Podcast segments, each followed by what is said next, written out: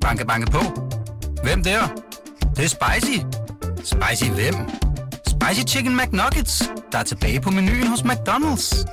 Badum, bom, tji.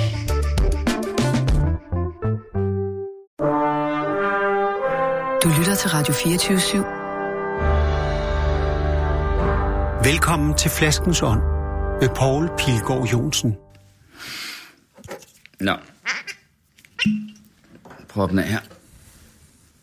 Så. Se en farve. Værsgo. Tak. Og noget til mig. Den er jo sådan...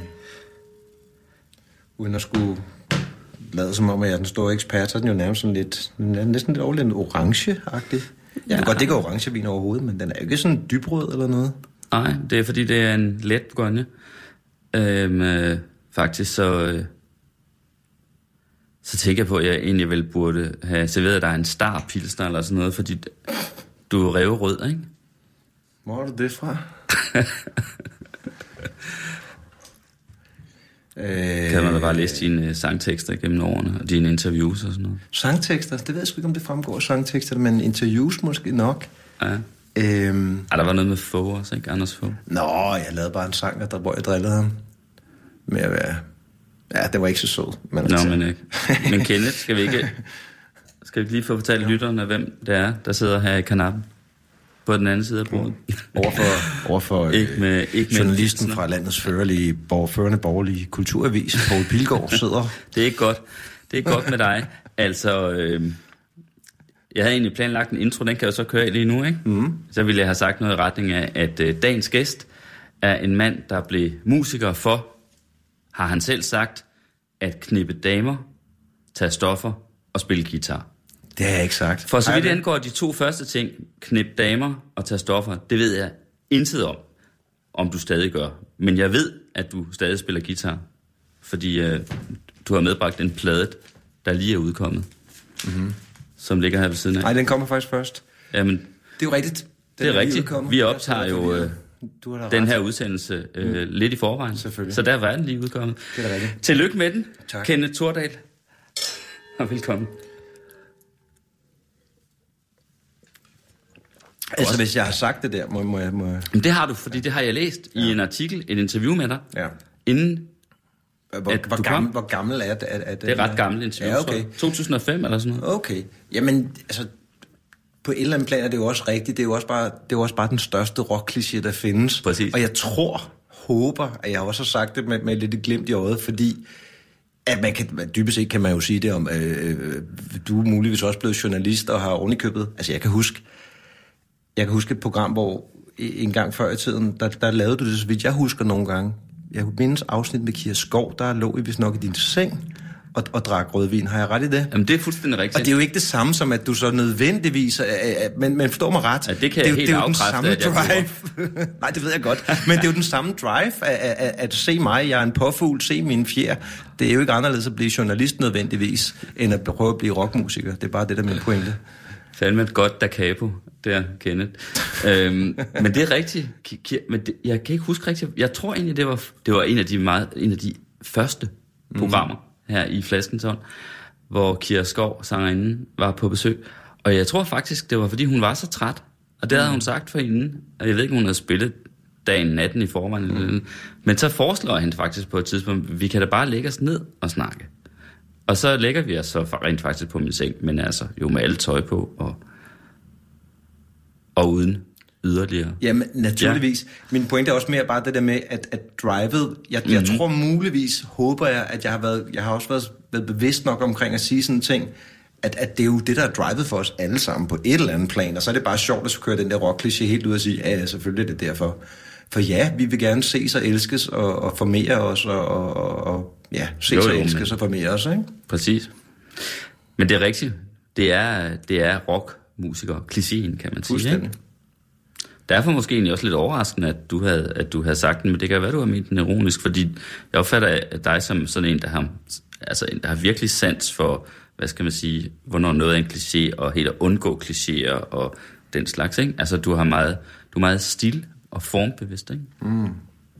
Ja. Men jeg lider også af en eller anden form for, det, det har du mås- måske ret i, men jeg lider også af en eller anden form for, øhm, altså nærmest sådan Tourette-agtig trang til, til nogle gange, hvis der er antydninger af en elefant i rummet, så elsker jeg... Så vil du sige det? Og, ja, det, det, det kan jeg godt komme til nogle gange. Og nu er vi jo allerede godt i gang, kan man sige, så... Jeg kan da godt forstå det. Du gik rundt der i en forstad, ikke? Øh, en pæn borgerlig forstad, forstad. Jeg ved godt, at dine forældre ikke var Mm. borgerlige. De var, var de ikke sådan nogle Socialdemokrater. glødende socialdemokrater? Jo, jo, med Og partibogen i orden. Min mor er det stadigvæk. de var medlem af partiet, ja, ja. simpelthen, ikke? Ja, ja. Men, men jeg forestiller mig sådan et øh, pænt, det man så kunne kalde borgerligt øh, forstadskvarter. Hmm. Borgerligt ikke i politisk forstand, hmm. men, men bare som et stille og roligt. Og så, var det det? Nej, det var beton. Ja. Nå, jeg troede, det var sådan et parcelhus Men, eller sådan nej, nej, men beklædt med etanitplader. Nå, det var simpelthen, altså var det etagebyggeri? Ja, ja, ja. Okay. Nå, men så kan jeg... jeg, jeg har aldrig boet i, i eget bolig. Nej, men så meget desto mere kan jeg da godt forstå, hvorfor du er gået rundt der som en helt ung mand og drømt om, hvordan det ville være at blive øh, rockstjerne, og hvad der kunne følge deraf. Ja.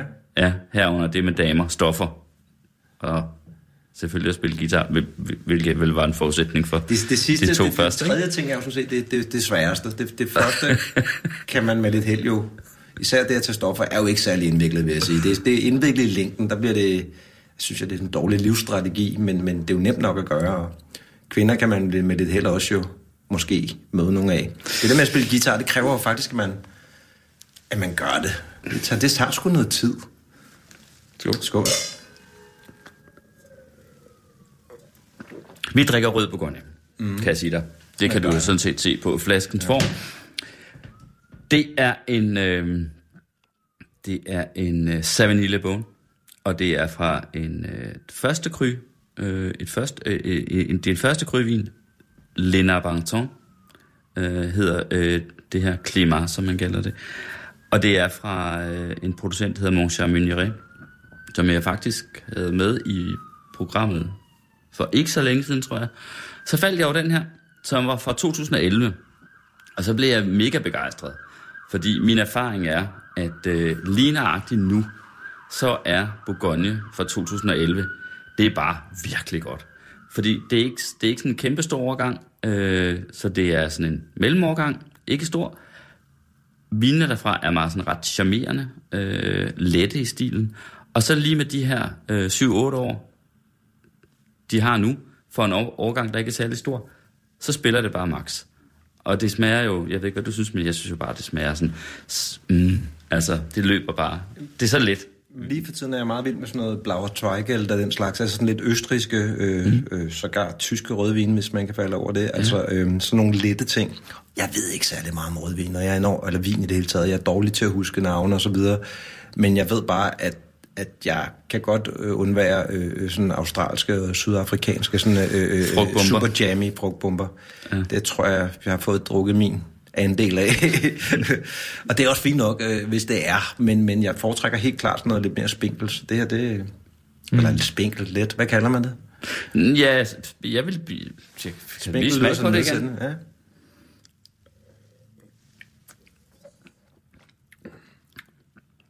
Jeg vil jo bare sige, at det er let, ikke? Jo. Og, øh,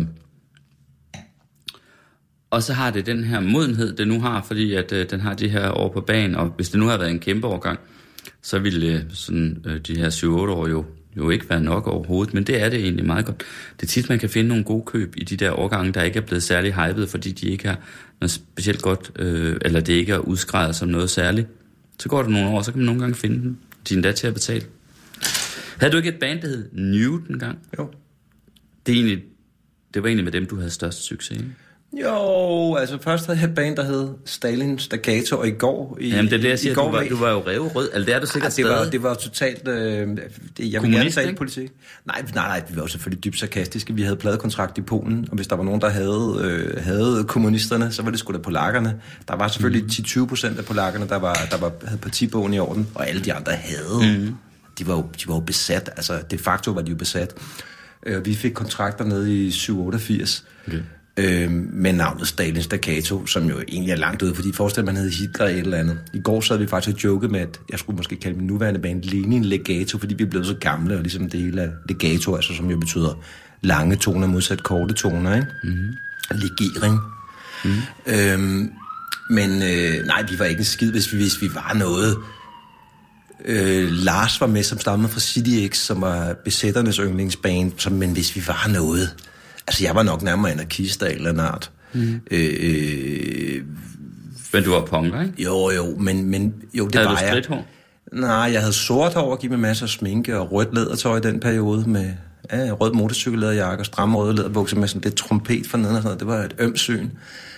Men, men, men jeg vil sige, de rigtige punker, øh, øh, øh, dem som var med fra starten af, der, der, det er jo sådan, et, i alt sin, punken var jo skør på den måde, at i alt sin øh, anti-autoritet var der et kæmpe hierarki. Ah, men du var ikke med på Gammeltorv, og du kom først med det, og nå, men du kender den og den. Sådan, så det, på et eller andet plan var det, var det anti-autoritært, samtidig var det enormt hierarkisk. Men jeg, var, ja. mit held var lidt, at jeg var lidt for dum til at forstå det hierarki på en eller anden måde. Jeg kom bare ud fra forstaden af, og tænkte, jeg havde haft en rimelig fornuftig opvækst, tror jeg, sådan, men nogenlunde selvværd, så jeg var bare sådan, men jeg vel god nok, så jeg fattede ikke helt, at jeg ikke var god nok, så, så jeg klarer mig nogenlunde, tror jeg nok. Øh, Og så var det bare et paranoid miljø, fordi der blev taget så meget speed, røget meget hash, drukket meget, så folk var bare paranoide og, okay. og sortklædte og tossede, altså. Altså, det er jo en sikker måde at blive paranoid på, det er jo bare ryge hash og tage speed, så skal det nok komme, hvis ikke du er der i forvejen, så skal du nok ændre. Det er jo meget enkelt. Så når en hel kultur gør det, så er det jo bare sådan et, det var sådan et underligt paranoid miljø, ikke? Men altså, så i deres øjne har jeg jo ikke været rigtig punker, der har jeg været postpunker, ikke? Fordi jeg jo først rigtig begyndt at komme i miljøet omkring 3, 4, 4, 6, som 15, 15, ja, det er omkring. Mm.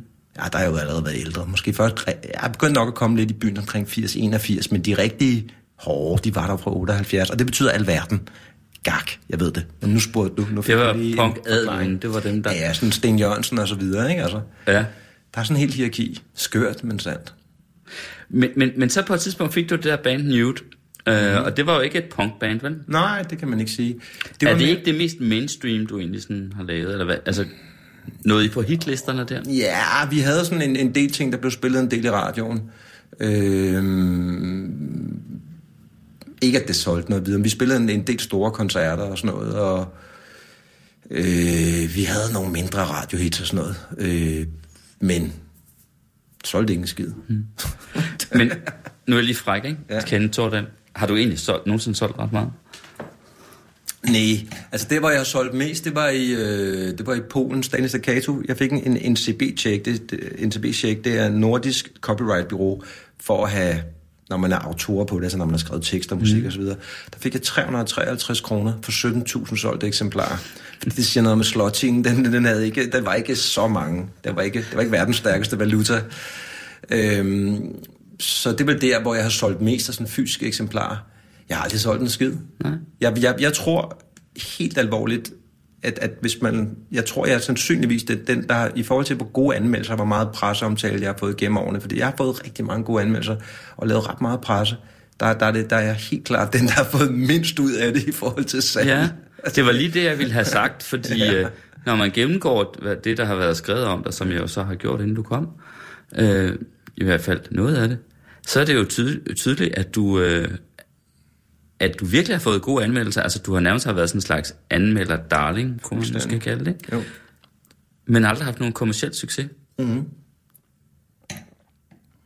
Hvordan har du det egentlig med det? Øh, tja, lad os da bare gå i gang. Lige præcis i dag har jeg faktisk fået øh, playlisterne fra DR. Eller, det vil så sige, når det her bliver, bliver, bliver sendt, der er der jo så... Der, ja. Jeg har fået play, play, playlist fra DR, og igen ikke blev playlistet. Jeg havde sgu ikke regnet med det. Øh, men, men det Du er, kommer ikke til at blive spillet der. Nej, nej. Det bliver jo spillet lidt på P2 måske, fordi noget af det er sådan helt off, og der er det der, der hedder natsværmeren, kan blive spillet lidt, fordi det næsten har sådan lidt klassisk karakter, noget af det er sådan. Men altså, sidst jeg udgav noget, der var helt tilbage i 11, jeg har jo lavet masser af teater i mellemtiden. Øhm, der fik jeg sådan et brev fra, fra en ansat ude øh, på, på, på, øh, på P4, tror jeg det var, at, øh, at, at de kunne sgu ikke playliste det, fordi jeg havde skrevet ligesom, er der ikke et eller andet, der kan få sådan en X-agtig rating, altså, fordi det hele er jo, er jo, jo nogle rotationssystemer, som er lidt under forandring nu. Øh, men er der ikke bare noget, der kan få den J-rating, altså bare sådan blive spillet en gang hver 14. dag? Så skrev hun, ja, men problemet er, at, at, at din musik, den, øh, den, den, den passer simpelthen ikke ind mellem et oplæg til en ambulance på, på øh, Holbæk Motorvejen og øh, en, en værmelding. Der kan vi ikke, øh, det er ikke, vi kan ikke bruge det som mellemlægspapir. Meget ord, ligestallet er for højt, det handler faktisk om noget. Og det er ikke dermed sagt, at alt andet ikke handler om noget, men på en eller anden måde har jeg måske altid været, jeg ved ikke, der er et eller andet, som, som åbenbart altid har pisset dem af. Øh, eller, jeg ved det ikke, og jeg gider heller ikke, jeg vil, jeg vil meget, meget, meget noget sidde og whine, altså fordi på en eller anden mærkelig måde, så er det jo lykkedes mig at, at, at lave et liv i musik. Altså, øh, jeg lever ved at holde mine udgifter nede, og, og så videre, så kan jeg, kan jeg sådan nogenlunde klare mig. Så, så jeg skal Men du ikke må tjene whine. penge nogle andre steder, ikke? Jamen, jeg laver meget teater. Altså ja. lige nu her til, til foråret har jeg jo Kong Arthur øh, øh, i, i, i Aarhus på Moskov Museum, hvor jeg har skrevet tekst og musik og er kapelmester. Ja. Så jeg laver jo de største teaterforestillinger herhjemme har jeg jo lavet, den har jeg lavet før, jeg lavede en, der hed, Kong, øh, der hed Frankenstein Genskabt, også til det kongelige teater, som var den mest sælgende det år, som var min idé, hvor jeg havde skrevet tekst og musik også, mm. altså sangteksterne, ikke? og så videre, og jeg har oversat enormt mange musicaler, uden at være den store musical-elsker, men det er skide sjovt at oversætte det. Oversat Book of Mormon for eksempel sidst, til det nye teater og sådan noget, så, så det er alt sammen musikrelateret på en eller anden måde, så derfor så er jeg jo heldig, at en alder af 53 rent faktisk kan leve af at lave noget, der er musikrelateret. Øhm, men selvfølgelig lige vil jeg da gerne, jeg vil sgu da gerne spilles på Danmarks Radio, det ville da være dejligt. Men Prøv lige at tage en slurk af en Tordal, øh, mm. før jeg stiller spørgsmålet her. Yes, Nå, du mener, jeg skal lige styrke mig, eller hvad? Ja, Fedt. som jeg lige fik ind i hovedet, at jeg vil stille dig. Mm-hmm. Mm. Hvordan tror du, at den Kenneth Tordal, der blev punker som mm. 16-17-årig, hvad tror du, han ville tænke om ham, Kenneth Tordal, der sidder og oversætter musicals? Det spørgsmål er jo blevet stillet før. Er du det? Altså ikke, ikke på den direkte måde, men altså, jeg er blevet drillet med det selvfølgelig. Og altså, prøv at, så går jeg til yoga, ikke? Altså, Gør du det? ja, ja, jeg cykler da også rundt i Lykra, ligesom alle andre i min alder. Det er selvfølgelig også en del kvinder Ikke alle og unge mænd, der andre, gør. skal jeg hilse at sige. Men der er også en del kvinder og unge mænd, der gør det, vil jeg sige. Mm. Men, men ja, det er et godt spørgsmål. Øh, en del af ham ville nok synes, det var ret sjovt, at på en eller anden måde tænke, "Nå, men det skulle da meget godt, godt, gået gamle røvhul, at du rent faktisk laver et eller andet, du synes det er sjovt. Men der havde selvfølgelig også været en boneret del, der havde været mega flov og ikke havde tog at sige til nogen og sådan noget, men det bliver jo lidt nemmere. Det er jo en af fordelene med at blive ældre, man bliver lidt mere, nå ja, what the fuck, altså. Mm. Øh, men jeg havde nok ikke sagt det inde på Floss til nogen. Floss er sådan en legendarisk fordrukken punkagtig bar inde i København. Ja. Jeg havde nok ikke råbt højt om det. Den kender jeg dog. Ja, men det var også mere sådan, Selvom jeg mildest talt ikke har været punker. Og ikke været i nærheden af det miljø. det var også bare, jeg tænkte, det kunne jo være, nogen ja. ikke vidste. Men man kan jo sige, at... Øh, ja, det ved jeg ikke. Jeg har jo ikke nået at høre den plade, du lige har lavet. Den ligger her ved siden af mig ikke noget på på bordet, ikke? Ja. Nej, men mere øh, i forhold til, hvor velegnet det vil være øh, til at være i rotation på Danmarks Radio. At, øh, at det er jo en plade, der i høj grad handler om din øh, datters død. Mm-hmm. Hun døde for, hvad er det, ved at være halvandet år siden eller sådan noget? Mm. I 17 af kræft, og der var hun kun 16 år. Ikke? Mm. Og det handler øh, mange af sangene om. Og som sagt, jeg har ikke hørt den, men man kunne måske forestille sig, at, øh, at der har været nogle plader, der har været mere oplagte ja, selvfølgelig. på Danmarks ja, ja, Radio selvfølgelig.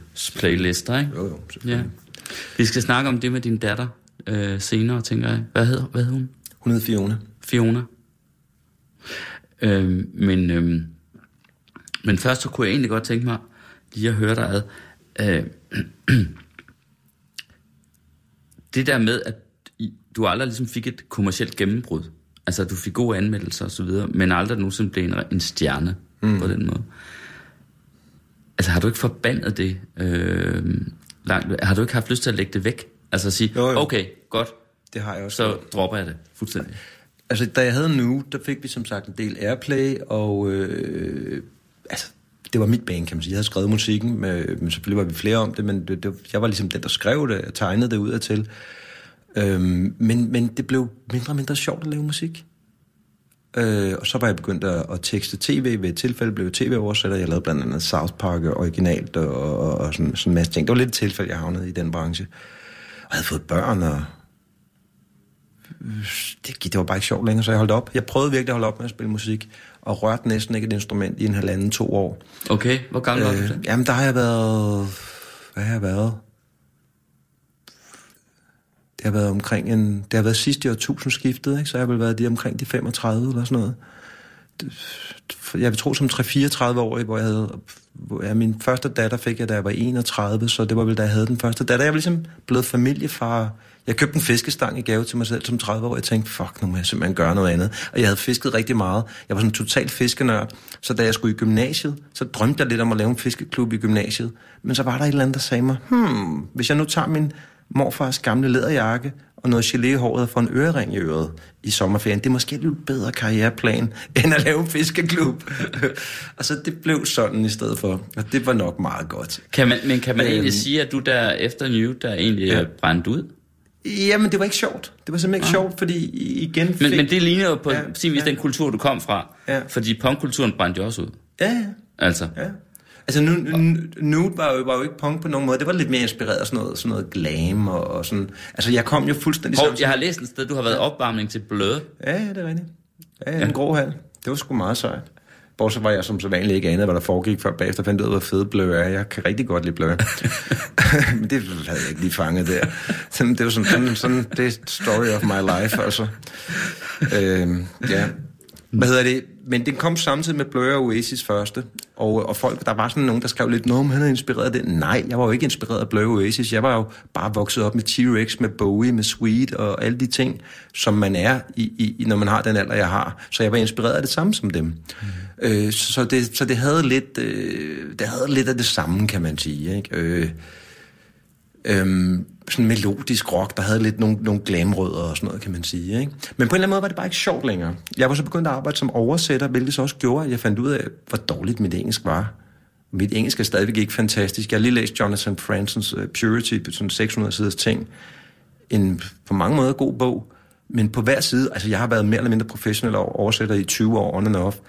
Øh, primært fra engelsk, også på tysk, fordi min mor er tysk født, ikke? men primært fra engelsk der på hver side står der mange ord, jeg ikke forstår. Jeg aner simpelthen ikke, hvad jeg er. Så kunne jeg jo slå dem op, men så, nu er man endelig i gang med en bog, så gider man ikke glo på sin telefon igen, hvor jeg bare ligesom læser videre. Og jeg har læst meget engelsk litteratur, så det er bare for at sige, vores sprog er jo ikke, vores engelsk er ikke altid så godt, som vi tror.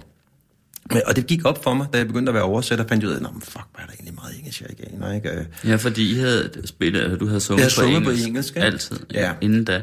Og så holdt jeg ligesom en pause, og så blev jeg opfordret på gange til at, og til at optræde til noget, der hed sådan noget stafetkoncerter i Komponistforeningens regi. Og jeg var lige sådan, ej, skal jeg så spille All We Ever Had, som var mit sådan, største radiohit med Nude, som jeg havde skrevet i 91, det vil sige, det var snart 10 år gammel. Jeg var sådan, det gider jeg ikke. Og sådan, så tænkte jeg, nu prøver jeg sgu at skrive noget på dansk. Og så lige med skrev jeg noget på dansk, og så var det skide sjovt igen. Og så har jeg skrevet, skrevet, lavet masser af musik siden. Og det var jo så i 2001, jeg lavede det første på dansk. Eller 2000, 2001. Så ligesom da, da jeg vendte tilbage til modersmålet, yeah. øh, så var det sjovt igen. Så gav det mening. Øh, også fordi jeg selvfølgelig udtrykker mig meget bedre. Altså kort fortalt, så kan man sige, hvis man udskriver, som dansker skriver på engelsk, så skriver man jo på summen alle de kulturprodukter, man har fordøjet på godt og ondt. Altså alle de plader, man har hørt, engelsk alle eller amerikanske film, man har set. Ja, og de plader, man ja. Har hørt osv. Ja. Hvorimod, når man skriver på dansk, så skriver man på noget, som man måske har en mere umiddelbar, øh, øh, øh, øh, hvad skal man sige, Ja, så skriver man på det, forbindelse man er vokset op med. modersmål, Altså, som kommer ind med modermælken. Altså, altså sådan er det jo. Og det er ikke for at sige, at der, der, der er, jeg vil sige, jo yngre folk bliver, de yngre generationer er jo bedre til engelsk, end vi var. Altså, der, der er jo virkelig mange unge, som, som taler virkelig godt engelsk. Og jeg skal ikke kunne sige, at, at det ikke for nogen giver meget bedre resultater, men for mig gav det meget mere mening at, at begynde at skrive på dansk. Jeg kunne bare noget helt andet lige med det. Det var bare sjovt lige med det. Så derfor kom jeg i gang igen. Hmm? Mm. Skål. Skål.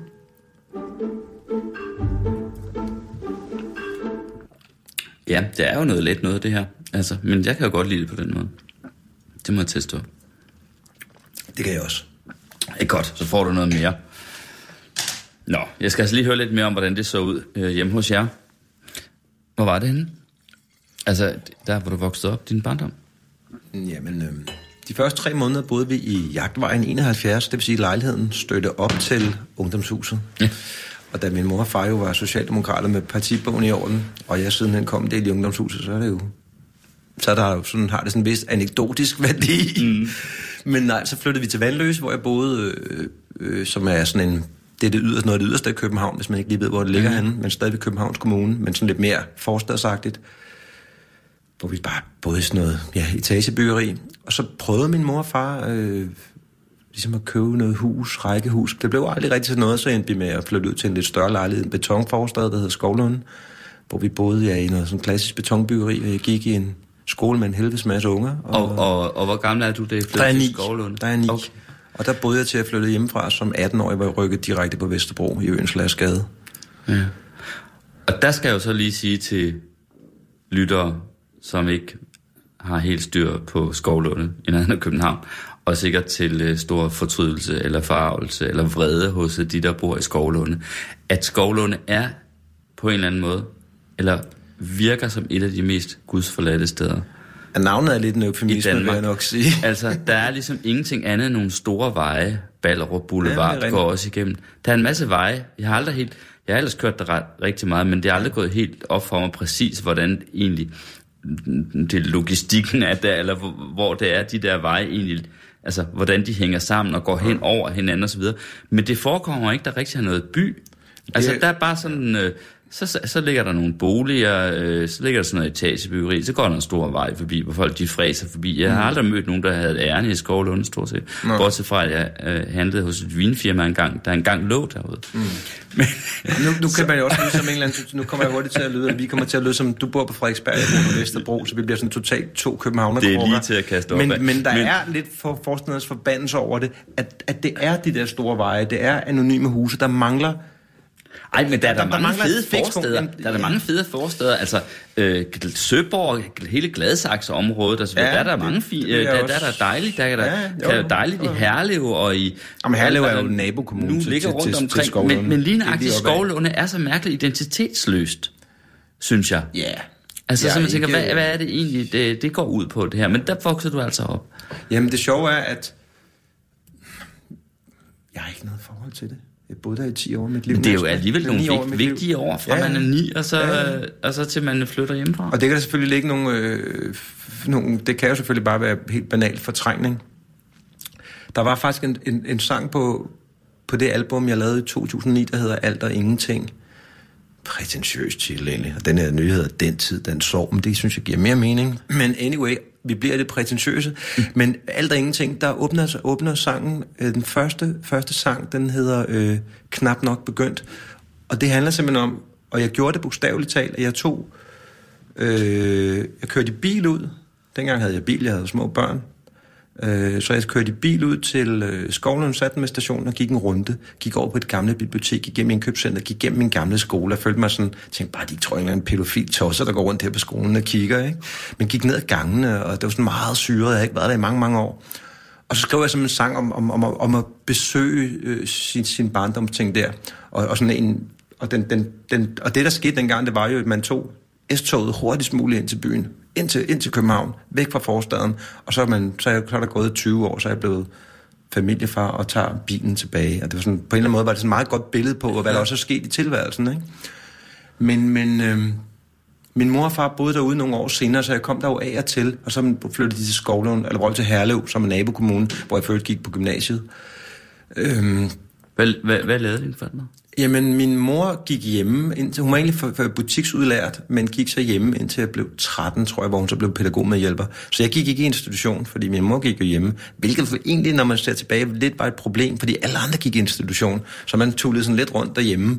Øh, Til gengæld, altså, der var altid varm, varm te og, og, og ja. chokolademad og sådan noget, så der var jo masser af, af familiekærlighed, men jeg kunne måske godt nogle have brugt bare lidt flere venner. Jeg var lidt sådan en nørd, der sad med mit Lego, ikke? Altså, og egentlig gerne ville spille musik, men jeg vidste, en guitar var dyr, og jeg var sådan enormt beskeden, tror det eller hvad. Jeg ville ikke spørge om lov. Kan jeg ikke nok få lov at gå til guitar? For det ville jeg faktisk gerne. Jeg blev også optaget i Sankt Anne der i, i 3. klasse, som, fordi jeg åbenbart kunne synge rent. Men så sagde vores læge, at, øh, at min stemme ikke kunne holde til at synge. Så jeg, det blev ikke til noget. Hvilket er sjovt, fordi jeg har, jeg har skråbt og skræddet lige siden. Ikke? Altså, det var sådan nogle underlige ting, som vi til... Og det er sådan nogle sjove ting, som, som i tilværelsen, som, som gør... Hvad lavede Som, som, ja, og min far, han var... Øh, han stak til søs som 15-årig øh, og sejlede til han var 28, og så arbejdede han lidt på BRV, og så røg han ud i lufthavnen uden uddannelse, men arbejdede så langsomt op til noget, der hed Planner, som var sådan en, der, der, der stod, tog sig noget logistik omkring, øh, øh, øh, hvornår fly skulle, øh, skulle repareres osv. osv. Sådan et, et, et, et, et øh, okay mellemlederjob, øh, mm. som man i dag slet ikke ville kunne komme i nærheden af uden af uddannelse. Men det var jo andre tider at komme ind der i 70'erne eller, andet, så kunne man bare sådan Mm. Der, der, der, verden var skruet an- anderledes sammen, arbejdsmarkedet, ikke? Altså, Men du har brugt meget tid på at sidde med dig selv, lød det som før? Ja, det synes eller jeg. Hvad? Jeg havde så også en bror, der var fire år yngre, og sådan noget, men jeg synes, jeg passede meget mig selv. Og så begyndte jeg at fiske, det blev jeg ret vild med der som 10-årig. Øh, og Det lyder ikke som om, du havde meget at gøre med de andre, der boede i Nej. kvarteret. Det havde jeg heller ikke specielt. Fordi de var jo på, på, i institution og sådan noget. Da vi så nåede til sådan noget fritidsklub og sådan noget, begyndte jeg også at gå i fritidsklub og sådan noget. Men jeg gik jo ikke i fritidshjem og børnehave og vuggestue og sådan som andre. Så det vil sige, der var jo ikke nogen på gaderne, for alle de andre var i fritidshjem, når du kom hjem efter skole. Mm. Øh, det, det var jo lige den tid, hvor alle begyndte at gøre det, i hvert fald i de miljøer. Ikke? Så det var ikke sådan, for, fordi jeg ikke... Altså, min mor var jo hjemme og sådan noget, men, men, men der var ikke sådan, jeg, synes ikke, jeg var ikke sådan en, der havde rigtig mange venner og sådan noget. Det kom først, da jeg begyndte at spille musik senere i gymnasiet og sådan noget. Den, alle mine venskaber er kommet ud af, ud af musik. Det er det ikke længere, men det var ligesom, om jeg via musikken lærte, hvordan har man venner, hvordan, hvad, hvad er det et venskab, ikke? Altså, og så tror jeg nok, at jeg har lært sig nu. Nu har jeg også masser af venner, som ikke, er, ikke decideret har noget med musik at gøre, som jeg bare har lært at kende som, gennem livet, hvad der nu er sket. Men det var ligesom om, at At det var Det var- musikken, der lærte dig det egentlig. ja, det synes jeg på Ja, et eller andet det er enormt interessant. Nå, men altså, man kan sige, jeg synes helt alvorligt, at musikere er enormt søde. Rigtig mange musikere er enormt søde, fordi det er en branche, der, der ikke er ret mange penge i. Øh, det er for meget få, er der penge. Det vil sige, du skal selvfølgelig kunne spille, men du skal virkelig også være relativt social, fordi der er ikke nogen, der gider at spille med røvhuller. Der er så mange, der har lyst til at spille. Der er mange, der spiller udmærket. Du kan altid finde en anden guitarist. Der er så mange, der gerne vil være med. Så derfor så vælger man nogle folk, man godt kan lide. Øh, og selvfølgelig mm. findes der da nok røvhuller inden for musik, ligesom der gør, eller folk, der er mindre sjove at være sammen med, ligesom i alle andre brancher. Men på en eller anden måde, fordi det er sådan en, en relativt brødløs branche, så, så, og, og man bruger enormt meget tid på at sidde i en bil sammen, øh, mere end man gør på scenen jo, altså, så, så synes jeg faktisk, at mange mennesker, mange musikere er sådan ret omgængelige typer. Plus at det jo handler om at lytte. Hvis du er god musiker, så skal du jo selvfølgelig kunne spille, men du skal også kunne høre, hvad de andre spiller. Det er næsten det vigtigste, du kunne forholde dig til andre mennesker.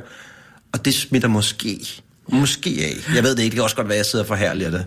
Men, men, men det handler jo meget om at lytte simpelthen. Mm. Men selvfølgelig er der også mange selvpromoverende røvhuller. Jeg er også god til at sidde og snakke. Det er jo ikke det. Er jo ikke det. det er jo ikke, fordi alle sådan er... Der, jeg synes bare, der er... Mm. Jeg synes simpelthen, jeg kan simpelthen godt lide musikere, heldigvis. For dem kender jeg jo nogle stykker af. Du er god til at sidde og snakke, Kenneth Tordal, og nu får det hele med. Lige nøjagtigt for at få det hele med, fordi du får jo selv det hele med hele tiden. Du sidder for eksempel hele tiden og er bevidst om, at du er i et radioprogram, som bliver sendt over hele Danmark. Så du må lige hele tiden forklare forskellige ting og sager, lokalitet og så videre for de lyttere, der måtte sidde i Jylland eller på Fyn, eller ansættelsessteder, som ikke ved, hvor det er henne. Mm. Så du er hele tiden meget, altså du er virkelig hele tiden bevidst, ekstremt bevidst om, hvad det egentlig er, du øh, er midt i, eller foretager dig lige nu. Ja, men det findes der jo heldigvis midler til at... Øhm, Altså det her i til, klassen. til, ja, men, ja. ja, jeg hævede glasset Så- lidt der. Og glemme sig selv. Så kan man jo glemme sig selv lidt. Det kender du nok godt noget til. Ja. Men jeg vil da godt vide på, at det ikke er helt løgn, at du garanteret, at, at det er et fremtrædende uh, træk i dit sind måske. At du egentlig er meget sådan uh, bevidst om at, at se situationen og se dig selv Ja. i situationen hele tiden. Jamen, det er nok. Jeg har nok, jeg har nok sådan en tendens til at have sådan en metablik til at zoome ud. Mm. Øh, men jeg, jeg synes ikke, det er så stort et problem længere. Det har været et problem i perioder med liv. Hvordan? Jamen, fordi... Øh, og det er ikke... Det bliver, det bliver lidt sådan en kliché. Jeg talte meget om det før i tiden, sådan noget med at have taget mange stoffer. Men det gjorde jeg meget i det punkår. Det gjorde det miljø. Og, og det holdt jeg så op med på et tidspunkt, øh, for da jeg var 25, så det var 28 år siden, har jeg ikke rørt noget siden. Mm. Så, så, så det er ikke, fordi jeg vil tale så meget om det. Men det gjorde jeg, jeg fik nogle angstanfald i perioder, som måske havde noget med det at gøre. Fik det også lidt, da jeg blev far første gang, og da jeg blev skilt efter mange år, så kom det også lidt igen. I sådan nogle store omvæltninger i livet. Og, og jeg kan huske, at da jeg lavede Nude-albummet, der sad jeg i halvanden år, det, der var sådan, det var sådan en ret lang produktionsproces, fordi jeg havde sådan noget off-tid i et studie, hvor jeg sådan kunne komme, når der ikke var andre, så kunne man, dengang var, der, var det dyrt og svært at komme i studiet, det blev lidt nemmere nu med computerkraft og så videre. Men jeg tror, i de halvanden år, der var jeg hele tiden, i stedet for at sidde og sige, nu laver jeg den sang, nu indspiller jeg det, nu gør vi dit den datten, så var jeg klar over, at jeg lavede sangen, jeg var klar over, at jeg indspillede den, jeg var klar over, jeg var klar over, jeg var klar over, jeg var klar over, jeg var klar over, hele tiden at se sig selv udefra, som jo på en eller anden måde er, er indbegrebet af sådan en form for neurotisk tilstand, at man ikke er, men er klar over, at man er. Ja. Og hele tiden sådan, sådan, sådan er nødt til at være udenom. Og det kan jo godt være, at det på et eller andet plan er blevet hængende lidt. Men nu generer det mig bare ikke rigtigt. Altså, ja, det kan også godt være, at de to ting ikke har noget med hinanden at gøre. Nej. Men, men Nej. Men spændende er det nu alligevel. Altså, jeg kender det jo lidt fra øh, altså noget helt konkret her, når vi laver radioprogrammet her, når vi laver flasken sådan, og vi sidder her i kanappen, så sidder jeg og taler med gæsten i dag, mm. Kenneth Tordal, på den anden side af bordet, og føler jo, at øh, jeg deltager i samtalen, og er, er opmærksom og lyttende, og hvad skal man sige, giver mig hen i samtalen. Men der findes også et slags uh, tredje øre, som sidder heroppe på mm. væggen bag mig, om jeg så må sige, hvor jeg ligesom hele tiden godt kan høre, øh, hvordan lyder det her mm. i radioen. Ja. Altså, hvordan, øh, hvordan tager vi os ud? Hvordan fremtræder det her? Så man kan godt, altså, man kan godt have et slags tredje øre. Ja. Altså, hvor man rent faktisk kan sådan, øh, øh, hele tiden har med sig, hvor- hvordan, øh, hvordan, hvordan virker det her nu? Eller hvordan, hvilket indtryk gør det her? Hvor, mm. Hvad tænker andre om det her, når de hører det? Mm. Samtidig med, at man selv er midt i det. Så, så for mig er der ikke nødvendigvis sådan en, øh, en modsætning mellem at være helt hengivet til noget, og samtidig kunne se det på en måde lidt udefra. Men, men det kan der selvfølgelig være et eller andet sted. Altså, Nej, jeg, jeg synes heller ikke, der er en modsætning længere. Men det har der måske været for mig en overgang. Men, men ja. det er også det, jeg synes ikke, det er et problem længere. men kan man sige, at du ligefrem så dig selv udefra, eller så dit Ja, eget det synes liv? ikke. Altså, det var ikke, det var ikke nødvendigvis måske sådan fuldstændig... Altså sådan, det var ikke nødvendigvis sådan fuldstændig fysisk, at jeg sad og så det, men det var lidt en fornemmelse af at svæve lidt op over sig selv og kigge ned på sig selv hele tiden og, og, og se, iagtage sig selv hele tiden.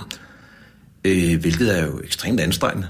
Altså fordi øh, øh, det, som mange måske nærmest næsten vil opfatte som en form for lykke, det er jo egentlig det er jo helt klassisk at, at glemme sig selv, hvor man, hvor man bare oplever, at nu har vi to siddet og talt, og nu kan man sige, nu har vi jo punkteret den boble ret grundigt lige nu, men egentlig bare sidde og opdage, gud, vi sad og snakkede sammen en time, Ja. ja. og egentlig ikke gjorde andet end at tale sammen, men vi, vi lagde ikke, jeg lagde ikke mærke til, at vi talte sammen. Det skete bare. Det er jo for mig sådan en eller anden form for lykketilstand, øh, øh, når ting bare er. Og det, er jo- det er jo meget banalt, det er jo det er alt sådan noget, øh, hvad hedder sådan noget, øh, we- øh, mindfulness går ud på at være i nuet og sådan noget, men, men, men jeg forstår sådan set godt tankegangen, altså. Hov, hvad du sagde? Du går til yoga? Ja. Ja. Jeg begyndte på det, fordi jeg havde ondt i ryggen, simpelthen. ja. Og så var der, der var en fys, der sagde, hvad... Går du så rundt med sådan en lille måtte under Der, armen? der er alligevel lidt for forfængelig. så jeg bruger bare den, de har inde i Fitness World. Øh, som ikke er helt lige så god, men her Gud. Men jeg, har- altså, for mig har det givet enormt meget mening at dyrke yoga. Jeg begyndte på det, fordi at jeg havde ondt i ryggen. Ja. Og, og, og mange af de der øvelser, man kan få af fys, der for eksempel, der hedder McKenzie, det er sådan en, hvor man ligger på maven, og bukker man ligesom op. At Den hedder bare Cobra i yoga, hedder det 4.000 år, så er der en eller anden, nu er der nogen, der kalder det McKenzie, det er fuldstændig det samme. Så, så, så jeg tror, yogaen har, har udover det gjorde jeg holdt op med at have ondt i ryggen, og så blev jeg bare ret vild med det, øh, øh, så, øh, så har det hjulpet mig ret meget, tror jeg, fordi jeg har haft nogle ret turbulente år de senere år. Øhm, På grund af din datters sygdom? Ja, blandt andet, Ja. ikke? og især selvfølgelig primært derfor.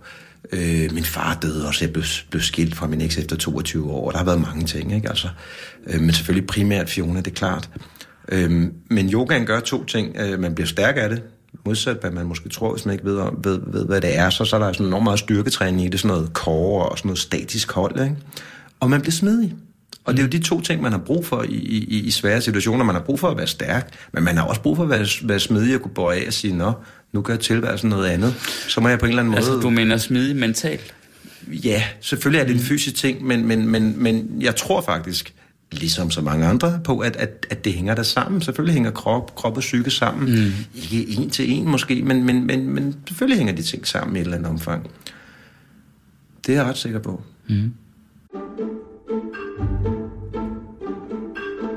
Jeg griber lige til glasset igen. Mm. Det, er jo, det er jo den måde, jeg... Det er det middel, jeg kender til, når jeg, som nogle gange kan, kan virke mentalt smidiggørende på en eller anden måde. Og jeg 100%. snakker altså ikke om at blive fuld. Altså, jeg- alkoholen kan også i sig selv, synes jeg, gøre en mentalt mere smidig, i hvert fald i, indtil et vist punkt, hvor det så mm. bliver for meget, så synes jeg tværtimod, det nærmest gør en, hvad skal man sige, det modsatte. Mm. Mentalt usmidig, hvis man kan sige det. Men jeg har oplevet nogle, øh, vin, nogle vin, der har ånd, ikke? Flaskeånd. øh, som, øh, hvad skal man sige, virkede inspirerende, eller forløsende, eller ja, altså, som et øh, lys i mørket på en eller anden måde. Der er jeg så Øh, ked af mig at sige, altså jeg, jeg er jo egentlig enig med dig, men jeg, jeg bliver lige nødt til at pille det udsagn lidt ned, fordi den bedste reklame nogensinde, synes jeg, min yndlingsreklame, det er jo den der Carlsberg-reklame, hvor en øl kommer på bordet, og så ser man lige, men så ser hun skide godt ud, hende tjeneren. Fordi den er sand. Det er jo det, der sker. Man kan jo sætte sig ned med selv en, en røvsyg Carlsberg-fad, hvis man sidder med en god ven, og så kommer den på bordet, og man kan mærke, ah, skuldrene falder lige lidt ned, det er fredag eftermiddag, nu skal vi have en fredagsbajer. Og så, så ser hun bare bedre ud, hende tjeneren, og det hele er bare lidt, nå, altså, allerede næsten inden man har fået drukket den, og det er jo selvfølgelig det, man kalder placebo-effekten, det, det gik man meget op i, dengang jeg røg meget has. Der var det sådan noget med, når man sad og rullede jointen, så blev man nærmest skæv af at sidde og nuller hasen og, og, og, og lave alt det der forarbejde. Placebo-effekten kaldte man det, altså, fordi hjernen ved, nu sker der snart noget.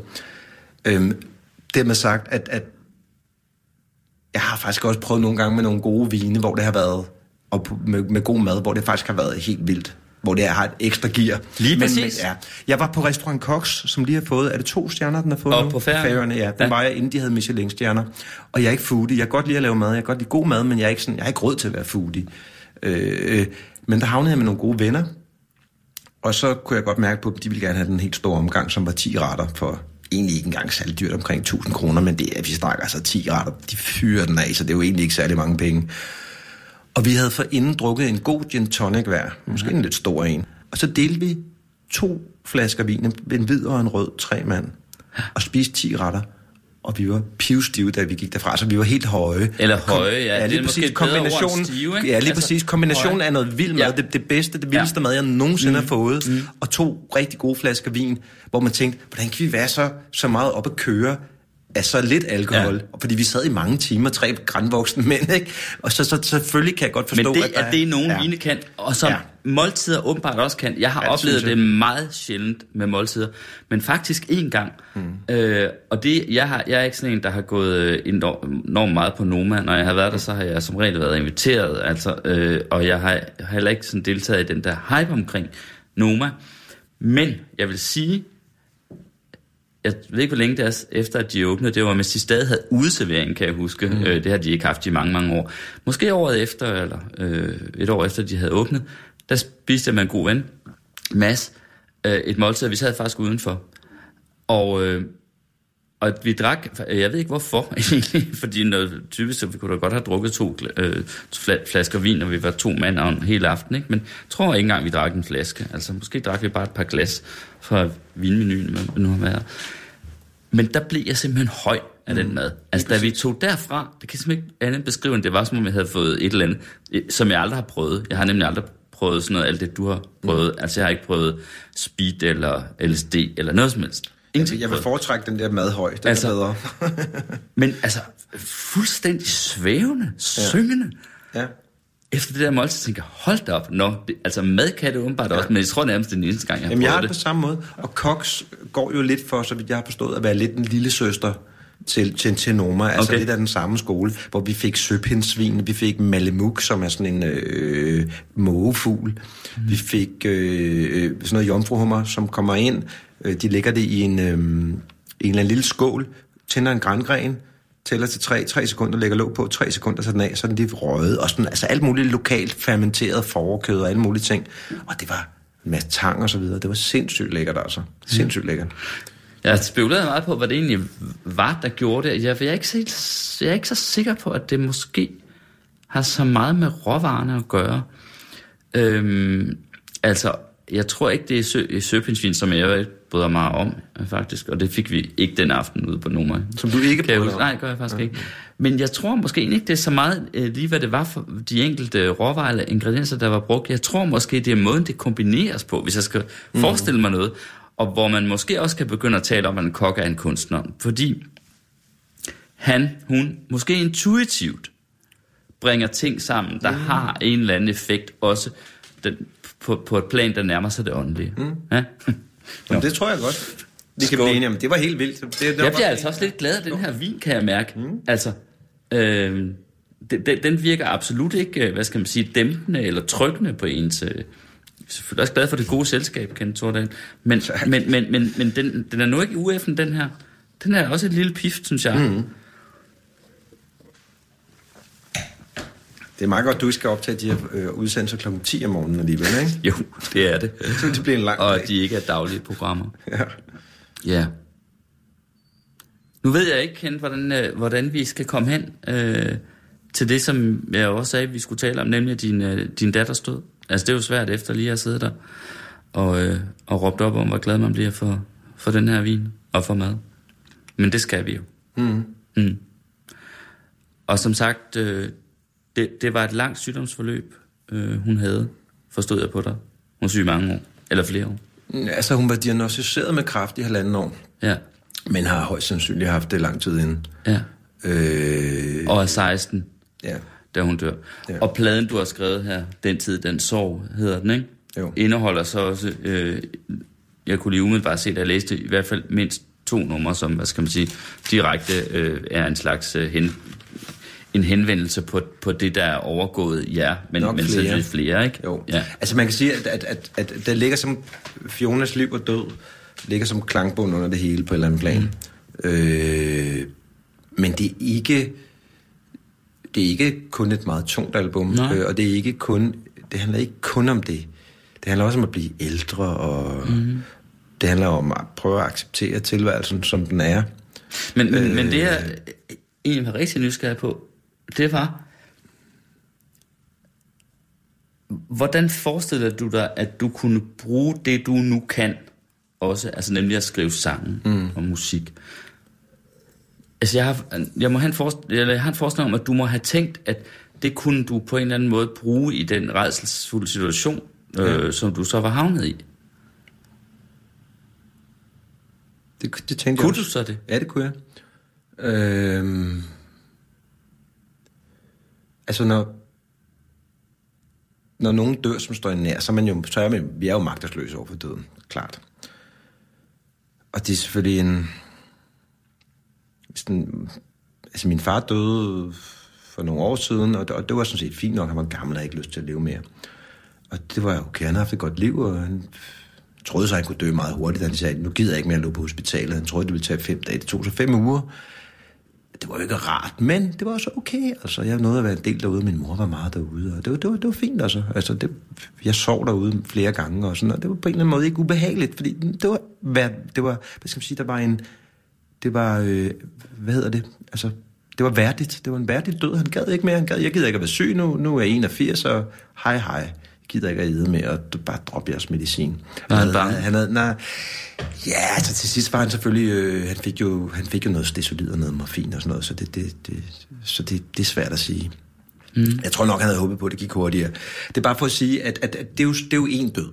Og den, er, den, den, er, den, den kan jeg godt, den er jo relativt øh, nem at forlige sig med, trods alt. Det jo aldrig rart, men, men det var fair nok, altså. Og det er selvfølgelig noget helt andet, når et barn dør, fordi det, det er jo også noget, som er vores kultur så fremmed. Det skal ikke mere end hundrede år tilbage. Inden, inden, øh, inden øh, hygiejne og inden penicillin, så døde tre ud af fem mm. børn jo, inden de blev fem eller et eller andet. Mm. Øh, det, det, det er vi jo ikke vant til i vores kultur, heldigvis. Øh, men du spurgte om, om... Prøv lige at vende tilbage. Det, det jeg spurgte om, det ja. var om, øh, at jeg forestiller mig, at du har tænkt, at du Ja. måske kunne bruge, hvad skal man sige, øh, de Ja. kunstneriske evner, Ja. du har, Ja. i den situation, at det på en eller anden måde kunne være en form for Ja. forløsning, eller hjælpe dig igennem det. Og, og, og jeg Jamen- tænkte så på, om det så rent faktisk så fungerede sådan Ja, det gjorde det. for dig. Det synes jeg på nogle måder. Øhm, der skete jo det, altså da, til allersidst, da, da, da vi godt vidste, for hun var kun indlagt til sidst, i, i- hun var kun indlagt i tre uger. Øh, inden da havde hun selvfølgelig været ude og ind nogle gange, og alle mulige tusindvis af undersøgelser, pisse og lort. Men hun fik noget ny medicin, som holdt, det, holdt svulsten meget godt i ave. De kunne ikke operere, de kunne ikke... De kunne ikke øh, Det er en slags kræfter. Ja, kræft i hjernen. En hjernetumor. Kæmpe, ja, en kæmpe tumor. De kunne ikke operere, det var for stort, og de kunne ikke, øh, de kunne ikke øh, stråler og kemo ville nok ikke hjælpe osv. Men så fandt de noget ny medicin, som, som holdt det i ave i lang tid. Så der var halvanden år, som var forfærdelige, men som også var meget fine på mange måder. For hver eneste morgen, der var man sådan, wow, it walks, it talks, hun er her sgu endnu. Altså, der var også, på den måde var der også en eller anden form af bizarre glæde over, at hun jo stadig var der, og det egentlig gik ret godt indtil det sidste, hvor, hvor hun så ikke kunne mere.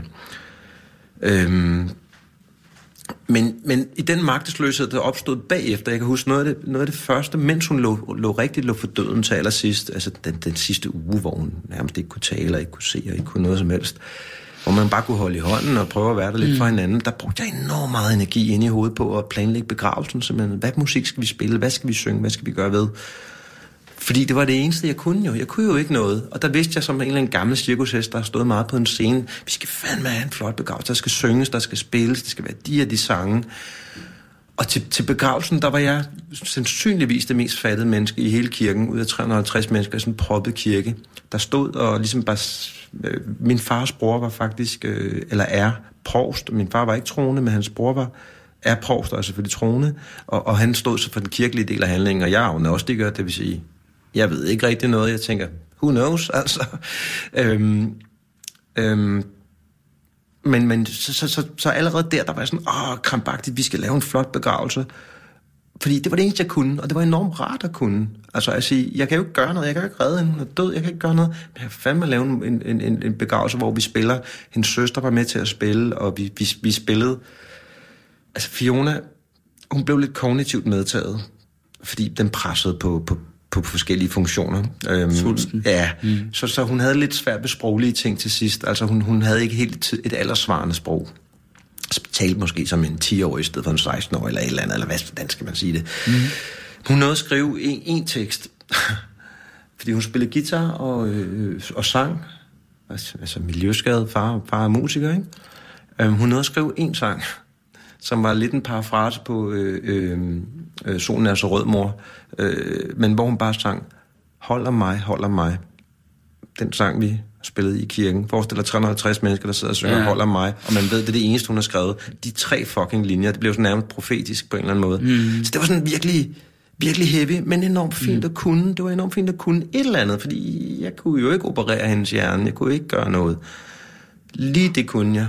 Så på, allerede der, der var det da enormt rart at kunne et eller andet. Og jeg tænkte meget hurtigt øh, efter hendes død, og det, det kan lyde kynisk, fordi der, der går tusind tanker igennem en, men en af de tanker, jeg tænkte meget hurtigt, det var, det bliver umuligt at bruge det her rent kunstnerisk. Men det bliver endnu mere umuligt ikke at gøre det. Hvis jeg nogensinde skal kunne lave noget personligt igen, så bliver jeg nødt til så bliver jeg nødt til at, at, at forholde mig til Fiona på en eller anden måde. Hvis jeg, skal, jeg har lavet nogle børneforestillinger faktisk, inden jeg lavede den, noget børneteater, hvor jeg bliver hyret til at skrive noget musik, og det kan jeg jo godt, for det er mere sådan en håndværksmæssig ting. Men hvis jeg skulle kunne udtrykke mig kunstnerisk personligt igen, så var jeg nødt til at runde Fiona. Og, og det kommer jeg nok til at gøre resten af tilværelsen på et eller andet plan. Det er da ikke, fordi jeg ikke tror, at... Der, der er også andre ting i, i, på den plade, mm. fordi, fordi tilværelsen rummer også andet. Selv i sorg har man jo også griner man også indimellem. Man kan også være liderlig, man kan være forelsket, man kan være alt muligt. Altså, det er jo ikke det, det, det, det er ikke nødvendigvis én ting, men øhm, jeg har tænkt meget hurtigt øh, den tanke. Så brugte jeg et år, og det kan godt være, det lyder kynisk, sådan, hvordan kan jeg bruge min datter? Men det er, ikke, det, det, det, det er jo bare min måde at overleve på. Så jeg brugte et år, hvor jeg skrev alle mulige små tekstbider, og meget af det var bare sådan noget, altså frustrerede ting, selvfølgelig vrede ting, og, og kede af det ting og sådan noget. Men, men og så efter års tid lykkedes det mig at skrive den, den første tekst, øh, som, som hedder, det første sang, som hedder Vi slår døden lidt ihjel, som er sådan et, et, et, et take på, at, øh, at vi er ved at mindes, ved at sidde og drømme om, om dem, om dem vi, de minder, vi nu har. Øh, og jeg, jeg, jeg, jeg leger ligesom i, sangen, at hun er der. Øh, der slår vi døden lidt ihjel. Øh, og da den ligesom var skrevet, der var jeg bare sådan... Phew, Wow, fordi jeg havde, jeg havde lyst til at hylde hende på en eller anden måde. Jeg havde lyst til at, sådan at sige, se. Og det, det er ikke sådan en, en, en, en, et skønmaleri at se øh, en eller anden engel eller sådan noget. Sådan nogle, sådan nogle billeder ligger mig på en eller anden måde fjernt at bruge. Mm.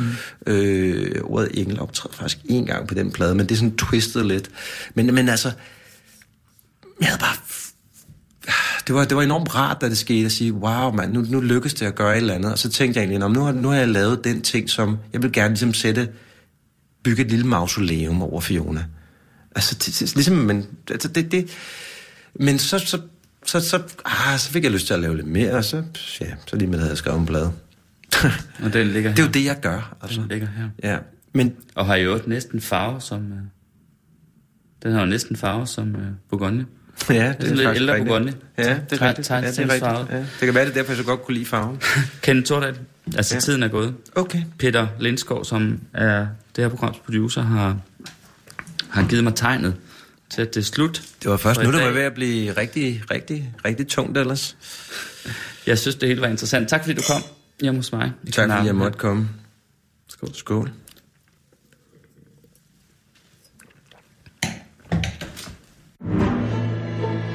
Du lytter til Radio 24 /7.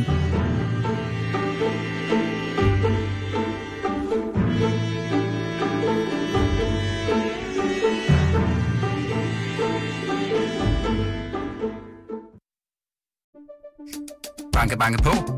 Hvem der? Det, er spicy. Spicy hvem? Spicy Chicken McNuggets, der er tilbage på menuen hos McDonald's. Badum, bom, tji.